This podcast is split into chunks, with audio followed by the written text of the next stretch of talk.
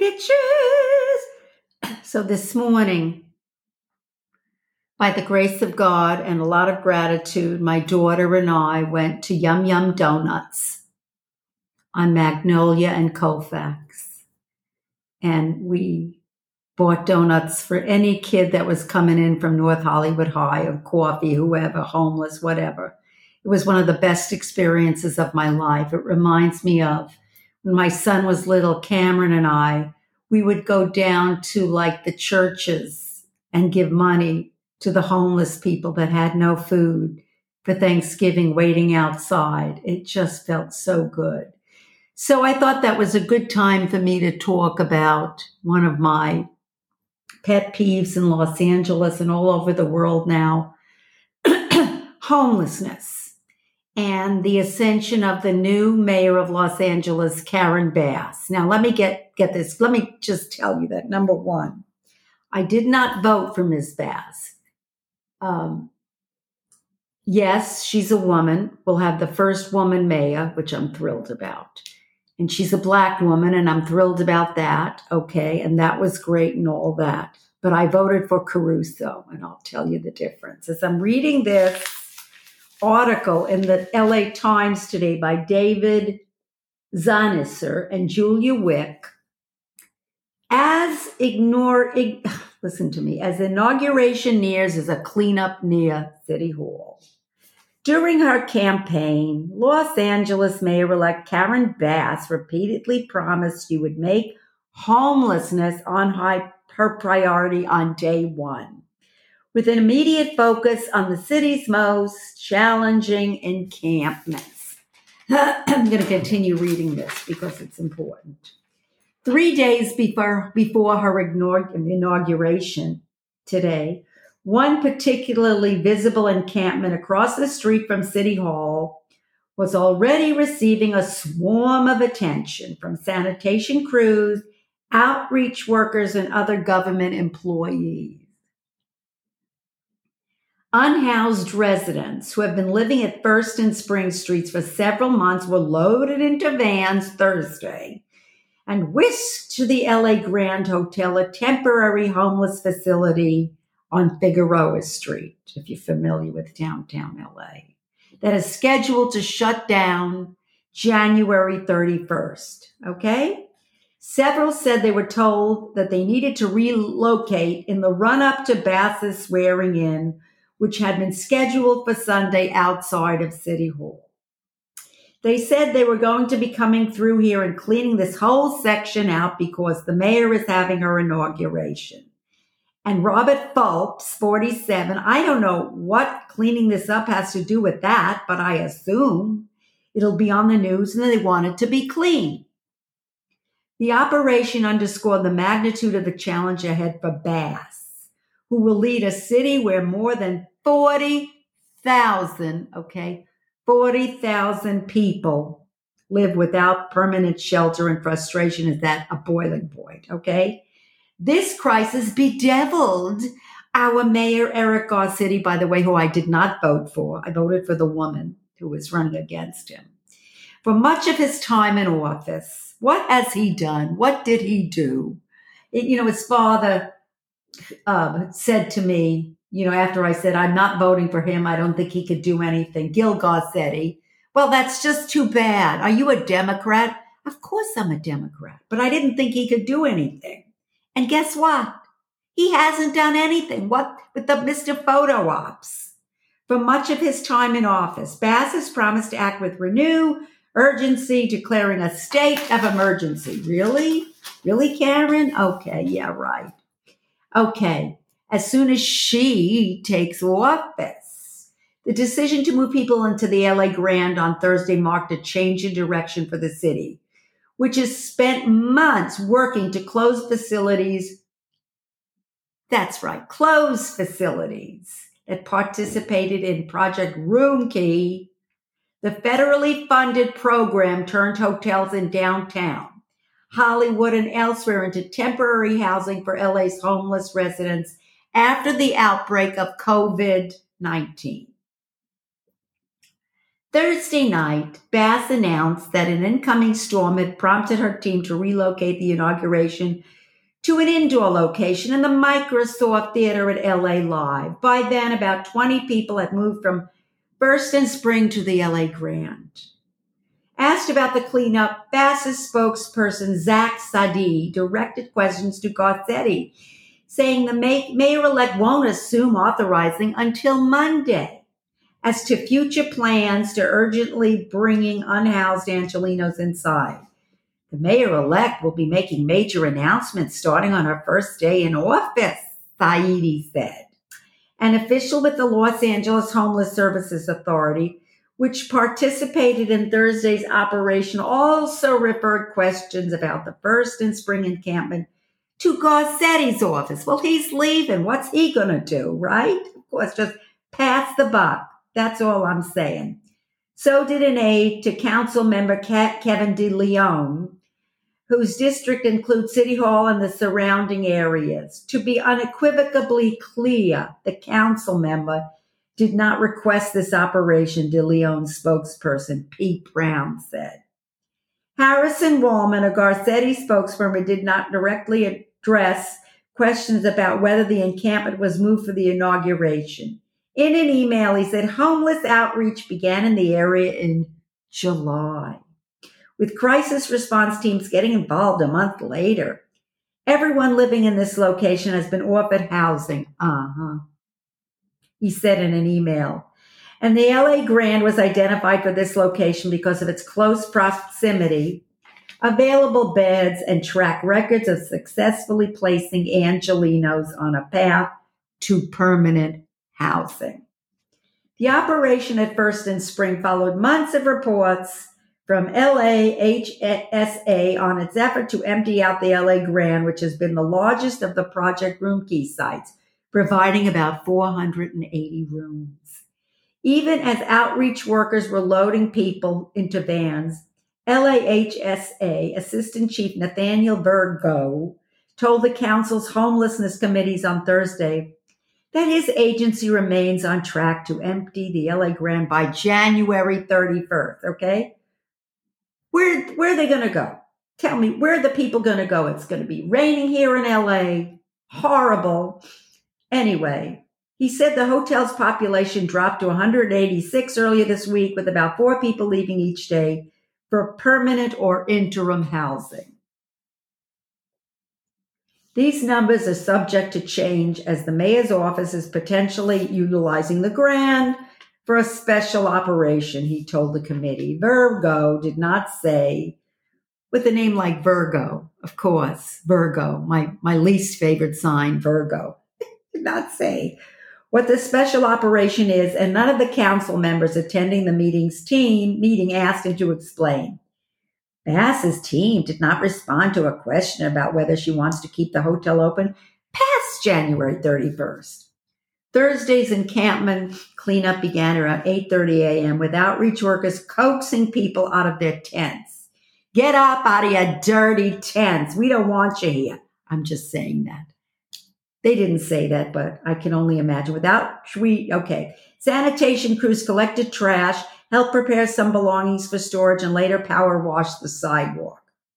Over the course of several hours, more than a dozen people methodically packed their belongings and piled into white vans. Rudy McKee a 49 year old former hairstylist, was initially wary of the LA Grand office, saying he doesn't like being pushed from place to place. By early afternoon, however, he was looking forward to spending the night indoors in a warm bed. As long as I'm someplace, I don't care, he said as he was removed. Belonging, and he's removed belongings from his tent, but it's just the inconsistency. They said room key was done and the funding was over. Come on. Negretti said he too was told the encampment needed to be moved for the inauguration that was planned outside City Hall. During Thursday's cleanup, employees of LAHSA, I don't know what that means, the Bureau of Sanitation, and the City Circle Outreach Program said the tents had to be moved because of the inauguration or an unspecified weekend event. Some cited security concerns because of the presence of Vice President Kamala Harris, who is scheduled to swear in Bass. Most of those who have been living at First and Spring agreed to locate. They told us if we don't move, the LAPD is going to come and move us, said Luis Suarez, standing outside a row of tents on Spring on Wednesday night. The first van load of people arrived at the hotel around 10:15 a.m. Lugging backpacks, tote bags, and rolling luggage. Sitting in dining chairs outside the hotel, they were approached by two intake workers clutching clipboards who asked for their names and their dates of birth. Staffers at the hotel took each person's temperature, checked their blood pressure, and swabbed their nostrils for COVID 19. Oh, and sidebar, my husband and I took um, home COVID tests today because he's got a sore throat. We were negative, thank God, because we've already had COVID. He has it, had it twice. I've had it once. Okay, so Project Roomkey workers approached with bottles of water and to go boxes containing omelets. Thomas Nehera, the first to have his temperature checked, said he had been living on First since August, First Street. The 71 year old said he has been robbed five times while living on the street, losing transistor radios, a cell phone, and other belongings. Eventually, an intake worker came to the ho- to enter the hotel. How do I smell? At three months, same clothes. Our street workers did face some resistance. One woman who had been living in a tent with a small child declined their initial offer of a hotel room, deciding instead to move her belongings, a tent, a stroller, a folding cot, and other items across the street next to the south lawn of City Hall. Oh. Hours later, she and her green and white tent were gone, and it was not clear whether she had changed her mind Left behind were a cooler, four jugs of water, and an assortment of children's shoes, sandals, toys, and crayons. By 5 p.m., eight tents still remained near First and Spring. Sanitation officials posted a sign saying they plan to carry out another cleaning there on Friday, along with other nearby streets. Okay, so I need to talk about homelessness because it's a very important thing to me you know, I read this article that was absolutely, a, it's a book, The Making of a Crisis, A History of Homelessness in Los Angeles by Kirsten Moore Elisa Belinkoff Katz, Andrew Klein, Jessica Richards, Fernanda um, Jahn Verri, Marques Vestal, and Zev Yaroslavsky with the collaboration of, this was in, in January 2020 collaboration of Kyle Nelson. And, then I read this book that was mentioned in here more than half a century ago. Social theorist Michael Harrington published The Other America, 1962. The book confronted the anomaly that a, that a country such as or extraordinary wealth, talent, innovation permitted tens of millions of people to dwell in poverty. This is the other America, Harrington wrote. He said was, but it is, referring to the unskilled workers, the migrant farm workers, the aged, the minorities, and all others who live in, a, in an economic underworld of American life. Well, that was nearly 60 years ago. The problem has hardly disappeared. In fact, it's even more deeply entrenched in the fabric of the American economic and social order. Aye, whereas Harrington suggested not entirely accurately that the other America was largely invisible in the early 60s, there could be no such claim today. The other America stands right before our eyes on sidewalks and tent camps, cars, and temporary shelters. We walk past that America each day in our cities and towns. The other American kids consists of the homeless women, men, and children whose presence on our street to one of this country's gravest social and moral failings. Sadly, and I say it sadly, Los Angeles come to be Los Angeles has come to be regarded as the homeless capital of the United States. Raising property values which have driven up rents and the increasing conversion of affordable housing to market rate housing has led to a severe shortage of low cost options. This unprecedented housing crisis has prompted a spike in the rates of homelessness, both in the city and the county of Los Angeles. Oh my God. And this is so true. How did we get there? How, how, how, how, how? You know? Anyway, but but the but now I'm going to read more of this because this is an amazing book style article, you know? Hi. The phenomenon of homelessness has a long history in the region. Residents have struggled to secure housing in Los Angeles, extending back to the 19th century, with transient laborers rode the rails west to the city looking for work. Okay? Single, older white men comprised most, comprised most of the Skid Row population in the 1970s. Thereafter, following decades of racialized re- residential segregation, employment discrimination, and financial redlining, non whites and African Americans in particular began to make up the majority. Today, African Americans make up 34% of Los Angeles County's homeless, but just 8% of the general population. Latinx identified people constitute 36% of the homeless population and 48% of the general population. People of color are disproportionately represented among the region's homeless.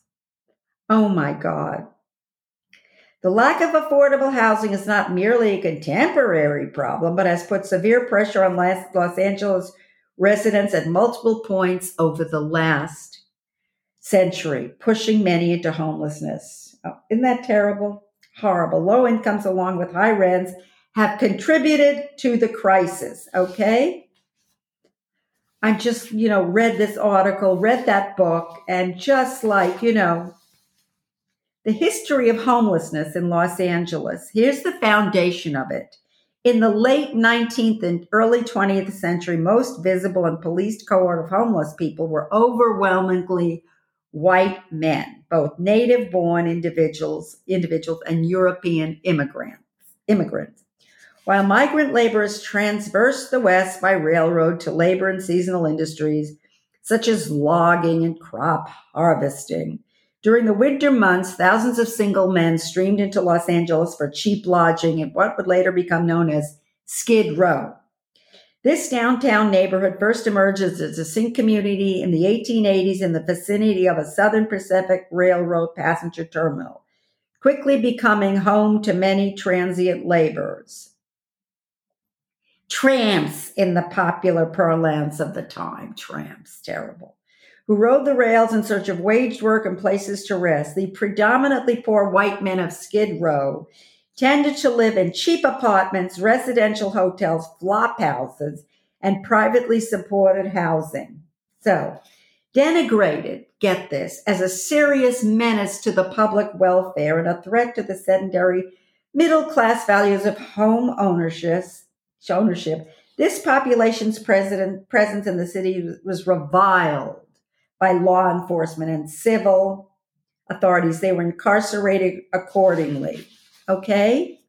In fact, in Los Angeles, systematic jailing of transient laborers incited the first significant expansion of the city's carceral infrastructure, infrastructure with overcrowding leading to new two new city jails, a new county jail, and a stockade at Lincoln Heights. Ah, yeah, yeah, yeah, yeah, yeah, yeah. So as you can see, and I'm reading all of these things of like the history and what has happened over the years and how people have become homeless. Okay, let's let's talk about yes, we have 40,000 homeless in this city. Okay? Well, how do we solve the problem? I think if Caruso would have been, this is just my opinion, I voted for Caruso if Caruso had been elected mayor, he would have, he would not even have to, you know, be like sworn in. He would have taken care of things immediately. He had so many good ideas on what to do and how to help the homeless. I'm just waiting to see what Ms. Karen Bass is going to do. And if some of you hate me for saying this, I'm sorry.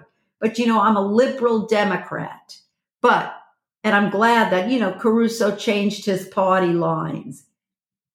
I mean, he just could have done so much more. You know, he had so many plans of what he was going to do. And it's just amazing to me that the, the sad thing is that, you know, how if Caruso had been mayor, you know, his plans would be just like, you know, I want to read, look it up and see some of these things. How would, I'm looking it up, how would, and I'm, Caruso have helped the home? And I'm going to talk about it because I'm waiting to see how she will, you know? Caruso's plan would have been there is no world in which this could happen. One of Caruso's idea was to convert the 300 surplus parcels of land in Los Angeles County into temporary homeless shelters. Okay? Candidate Caruso makes homeless crime and homelessness and crime his campaign focus. So there you go. So people say magical thinking. Why? He has a lot of money. He could have done it. He could have really worked with it, you know, how to fix the, hers on October 20th.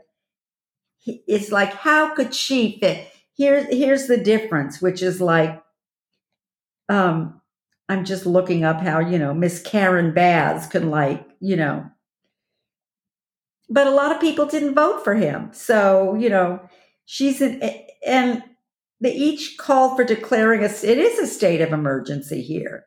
You know, this, this the dysfunction in Hollywood's hometown is affecting business for the industry in large and small ways.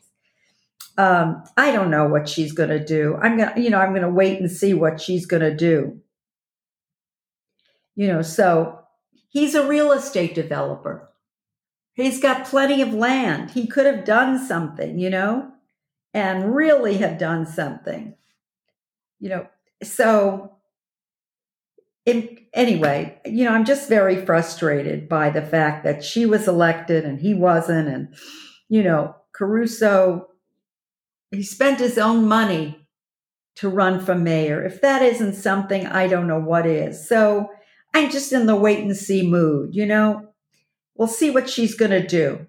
So I'm, I'm not sure uh, I'm interested in seeing what she's going to do about the homeless. You know, I have a lot to say about it. It's very difficult. My son and I would have been homeless if not for the kindness of a lot of people. You know, we had a roof over our head. It was an expensive roof, but we did have a roof over our head. And I went to work and I was very grateful that I could do something. So I just had to say that thank you for that article. Julia Wick, David Zonizer or Zonizer, thank you so much. It's a great article. And thank you for, you know, I really wanted, this is just part one. Of course, there's so much about homelessness and about Reagan and what he did and, you know, what he didn't do. So I just wanted to share my feelings about this and just let you all know if nobody told you they love you today, I love you because you're you and be good to yourself. Mwah.